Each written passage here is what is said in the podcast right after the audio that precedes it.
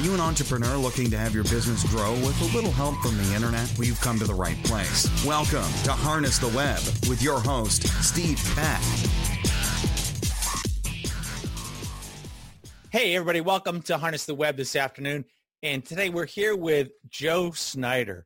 And Joe's a serial entrepreneur for over 15 years. And back in his early 20s, he started his career in real estate.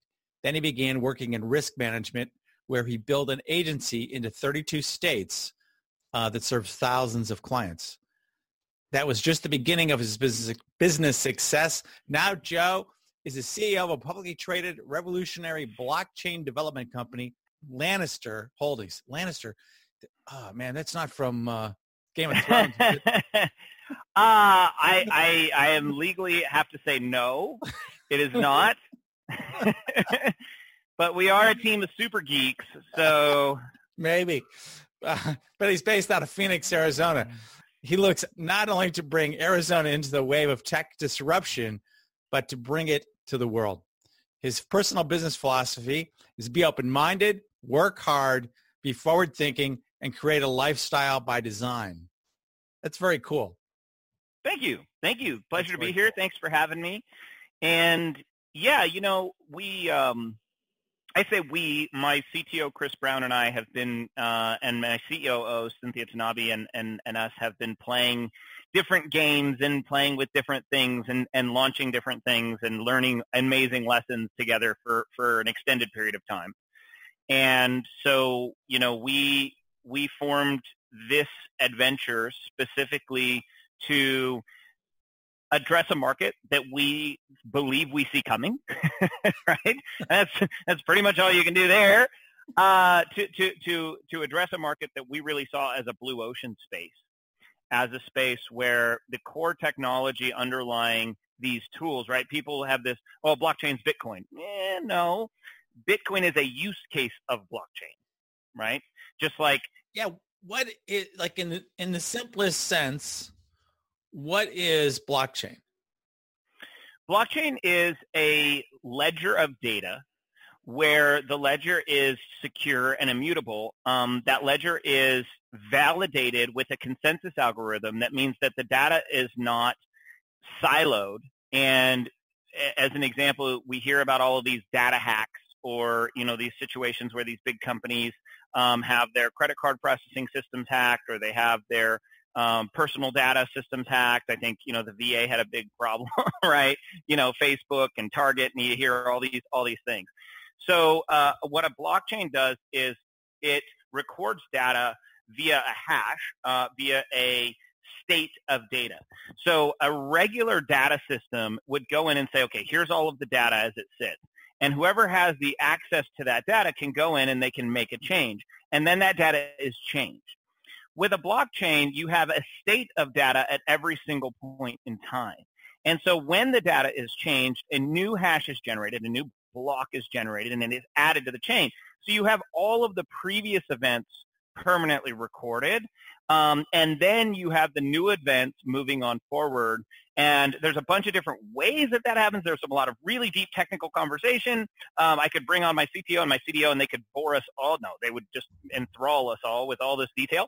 uh, but basically, what we're looking at is the fact that we understand these technologies, and our teams know how to build them.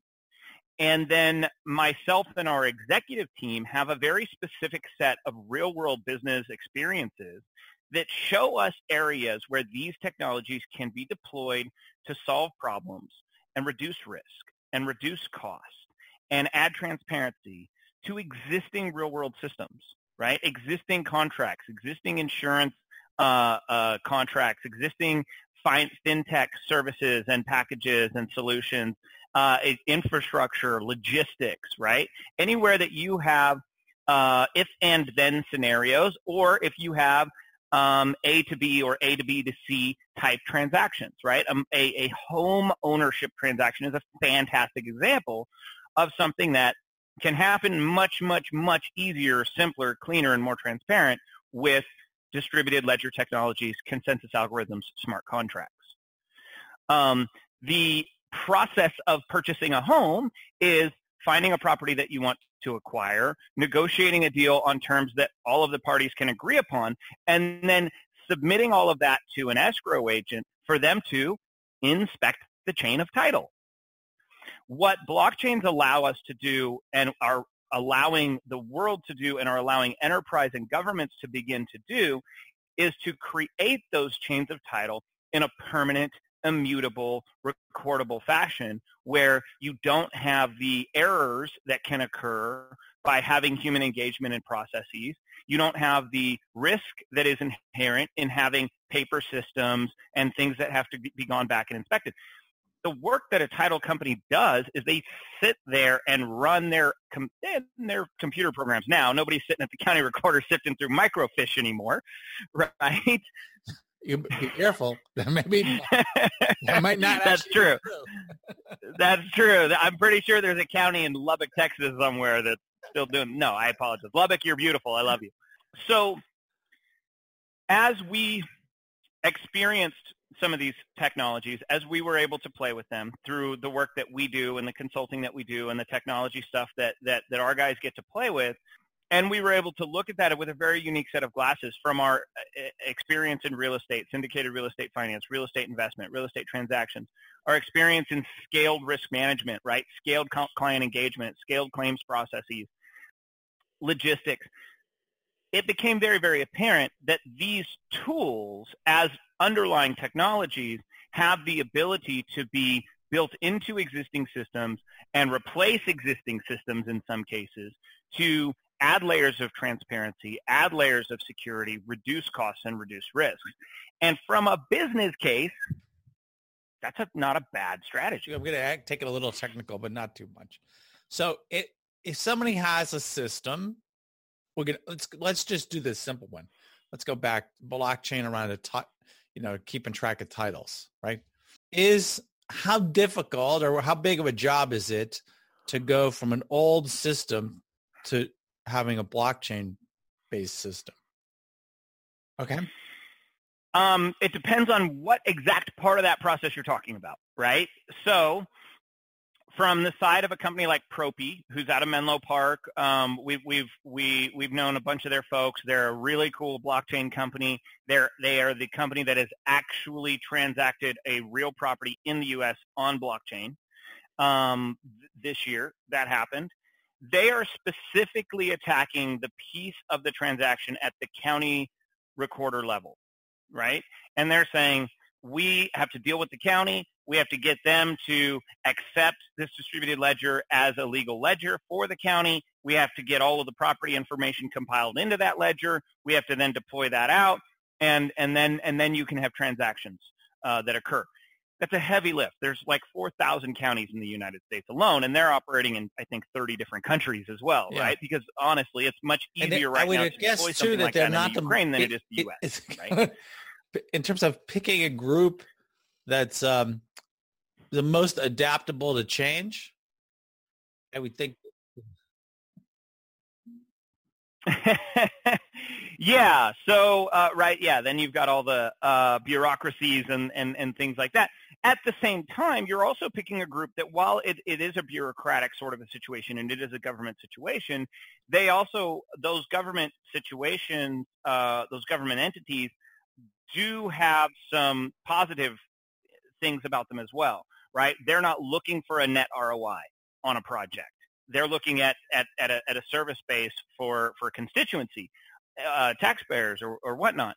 Um, and additionally, with a company like Propy, where the where okay. the value proposition there is, from my understanding, and I'm not Propy, and I don't have, uh, you know, we're our own thing, we do our own thing. But I use them as an example because they're attacking a very specific piece of it that's a very large lift, right? you can take those same tools and apply them to something like a syndicated real estate finance so what, vehicle. Now, a syndicated that? real estate finance vehicle is easier to attack potentially because Sure. So let's say a master, so as an example of one of the things that we're working on, master limited partnership in the state of Arizona. So Arizona's special. Um, a, we're, we're based in Phoenix, yay. And, but Arizona's special because um, the governor has signed a blockchain sandbox law that allows companies like us to deploy blockchain technologies and fintech and insurtech and things like that in the real world without all of the full regulatory approvals that go in. So we can deploy, we can test, we can go two years up to 10,000 clients. There's this whole value proposition there. Um, additionally, in the state of Arizona, there's a law in the books that allows the recognition of signatures on blockchain. So you can actually sign a smart contract on a distributed ledger, and it is enforceable and legal in, in, in, in the state of Arizona. So a master limited partnership is a very normal, very common structure for groups of investors to be able to come together and acquire large real estate assets as a group and use this kind of special purpose vehicle to do those kinds of investments, right? And so with that, we have the ability, these technologies have the ability to come in and say, okay, a master limited partnership that is, that is normally structured is done in all these different ways. And we're going to do it with smart contracts, and we're going to do it with a distributed ledger, and all of the investors uh, get a token representation of their equity, and you know all of these all of these kinds of pieces of it that get digitized and automated. And these smart contracts can pay the property insurance automatically. They can pay the property taxes automatically. Um, potentially, they can even collect rents automatically. So there's all of these things that can happen that streamline the operation and the management of the investment vehicle. And, and it's one of the keys. I, I don't know. Like. I, this I didn't realize this before. It's, it's one of the keys the fact that it maintains all the transactions, the the chain of transactions. Yeah. So one of the keys is that you have you have a, a permanent ledger of all of the transactions that have happened, when they happened, what they were for, and um, and it's very very transparent, right? Anybody, even in a private blockchain, um, anybody that that is a part of that data set, anybody that's a part of that chain can go in and inspect the contracts. They can inspect the results. They, it's it's very very transparent, and it adds a lot of of mitigation of risk from errors Yeah, being is the- made or or you know Yeah, malfeasance the- things like that. Um,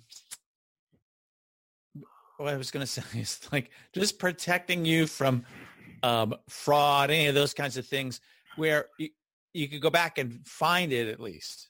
If You can go back and find it at least, and and also um, it's it's so transparent that it's very very hard for somebody to kind of you know one of the things that we saw a lot of, and and even uh, I actually live in California, not not Phoenix, but um, one of the things that we saw a lot of, and there were some even some gentlemen here uh, locally who who I think are doing time during the real estate boom and everything, was that these people were going and doing all of this kind of nefarious paperwork and all this kind of stuff around houses and investments and mortgages and all this kind of stuff, and nobody knew what they were doing until years later, right? Um, you've got these systems where um, you know, paperwork trails, you know, are just uh, uh, archaic and outdated. One of the examples of of a way that a blockchain can potentially impact risk, mortgage-backed securities, right? You've got all of these loans. We've all, you know, well, I don't want to say we've all, but most people have bought a home and we have a mortgage and we've gone through that. So you close escrow and you get your mortgage statement, you write your check, and three months later you get a letter from the bank and they're saying, Bank ABC no longer owns your loan. It's now Bank XYZ. You send your check check to the same place, same service or whatever, possibly, but you know now this other person owns your loan. Okay, cool. We don't care, right? The terms are the same, the loan's the same, the payment's the same. That's what we care about, so we keep writing the check. But what Wells Fargo's currently in a lot of heat for, what Bank of America paid billions of dollars in fines for, um, countrywide, all these kind of things, was the fact that there were a lot of errors on the back end of those loans when they were transacted in between the banks, right? They were packaged here and this thing was left out, and they were moved over here and this thing got missed. And then so you've got people that are in foreclosure that aren't actually in foreclosure. You've got people getting charged fees that their lending agreement doesn't legally allow. You have all of these kind of things and they, they add up to, I mean, A, it's terrible for the people that are involved in it, right? That's a horrible life experience. This is all this stuff. But additionally to that, from the financial institution side, it's a very, very dangerous game. It is an unmitigated risk base, right? We just don't know how much all these errors are going to cost us later, and right? it's preventable. and so, like. And it's preventable, and it's completely preventable, you know. And so, as these technologies move forward, you know, the nice thing about cryptocurrencies, we're not we build cryptocurrencies. We know how, we know how they work, you know, all of these things. And, and our teams are super geeks about all these different side chains and, you know, Casper and how do we get transactions, the transactions per second up high enough, all this kind of stuff that goes around these networks. But the, the, the impact point for these technologies is about coming in and identifying the spaces in the market where there are preventable scenarios there are redundancies that can get mitigated. There are risk bases that can be uh, uh, identified and attacked. And this is not like deployment of the cloud, right? If you look back a decade, talking about cloud and then, oh, what's the thing? And then you've got four or five giant companies that have billions and billions of dollars in infrastructure to allow this thing to operate. Blockchain's a little bit different because you can have, you know, there's three banks in India that built a blockchain, a private blockchain test, just for them to be able to know if their borrowers were pledging um, collateral at multiple banks for the same asset. Um, in the U.S., that's a little bit more rare. We have a lot of kind of traditional systems and UCC filings, and you know, uh, you know, credit reports. And when you get into commercial, there's all kinds of stuff. So it's a little bit more rare, right? I, I can't go get an additional first mortgage on my house in California, right? But in other parts of the world, it's it's yeah. not. You know, it's very common for somebody to go in with a, a, a, land registry to a bank, bank one, and then walk right back into bank two. And so you have these abilities to deploy in in in smaller tranches of business. You don't have to deploy it out at scale you can deploy it for just two or three operations or just a small network or even an internal company saying i have a use case between you know my factory a and my factory b or i have a logistics chain that i want to follow through you know to getting my products to my stores from my warehouse right? And so you can build these solutions in closed ecosystems and deploy them and realize the benefits and the advantages without those billions of dollars of capital investment that something like a cloud infrastructure move would take. um, Cool. Now, Joe, you've done a great job of giving us a, a, a pretty good, I think, overview of what blockchain is and how it gets applied. Um, now, what's Lannister Holdings do? Sure. So uh, I am the CEO of Lannister Holdings. That's a thing. Uh, and we formed Lannister specifically around these spaces um, and the opportunities that we see around these spaces as they get developed over the next, uh, you know, as over the next iteration. So Lannister Holdings is um, now a publicly traded U.S.-based company. So we're based out of Phoenix. We're traded on the OTC market under the ticker symbol NBDR, Nancy Bravo Delta Robert. And we formed Lannister Holdings specifically to build out some future tech tools that we saw, products that we saw in the market um, as great product market fit um, and, and, and, and a great way to get to market. Additionally, we have Lannister Development, lannisterdevelopment.com, and Lannister Development is client-facing software development, um, API integrations, blockchain development, uh, IoT. So we've got full stack software development teams. We focus on the enterprise sectors and we do some work with the startup sectors. So it's kind of the we're just getting started, you know, consulting ideation, and then the really kind of large integration, critical infrastructure, um, you know, IoT security things, things like that on the enterprise side. Lannister Holdings is designed to be a scaled enterprise company in future tech. And what that means is that we are looking to deploy products and services with these technologies that we understand in verticals that we know. We're also looking to acquire intellectual property and companies within these spaces where we see additional growth and value and impact, um, as well as offering these services to clients um, literally right now in the real world to help them reduce their costs, reduce their risk, add transparency, add security to their systems and their operations. Cool.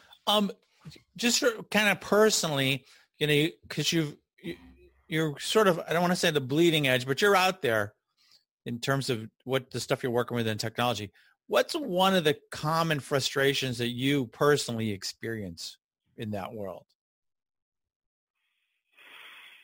Um, you know, we're I, I don't know that I'd call it a frustration, but we're we're early on purpose, you know, blockchain had um, a great test bed with cryptocurrencies. Without cryptocurrencies, I don't know that blockchain gets the um, the depth of testing and the breadth of deployment and the breadth of, of, of integration and, and, and use that it's gotten over the last, you know, five or six years.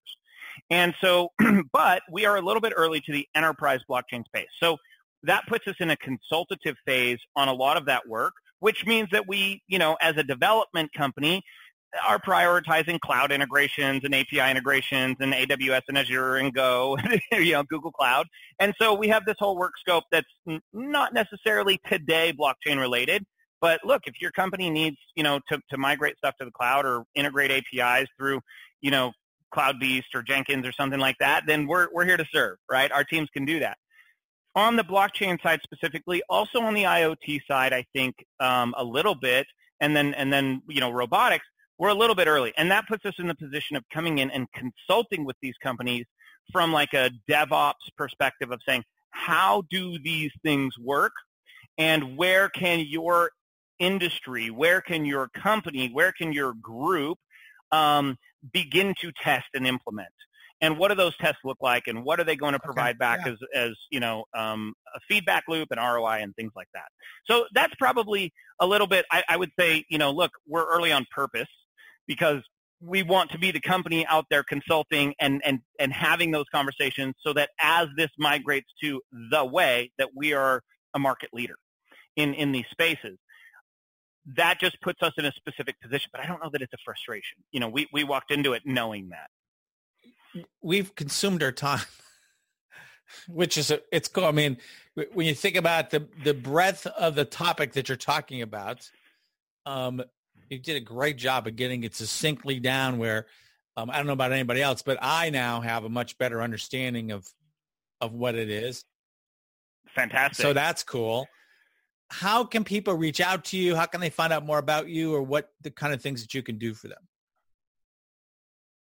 Sure. So LannisterDevelopment.com is a great resource. Um, we've got some new pages, additional information, services pages going live uh, this week and there's a bunch of information and content there. You can find us on Twitter at LannisterDev, at Lannister CEO is me personally, and then obviously we're all on LinkedIn. LinkedIn and Twitter seem to be the two, you know, kind of primary uh, portals there, but the websites are LannisterHoldings.com and LannisterDevelopment.com. We uh, we welcome anybody and everybody. Happy to answer questions. Happy to take phone calls. Uh, again, we're publicly traded on the OTC market under the ticker symbol NBDR. So uh, you can Google us there and, and check us out as well. So it's LannisterHoldings.com and LannisterDevelopment.com. Okay, cool. That's correct. Very cool. Thanks so much for being with us today.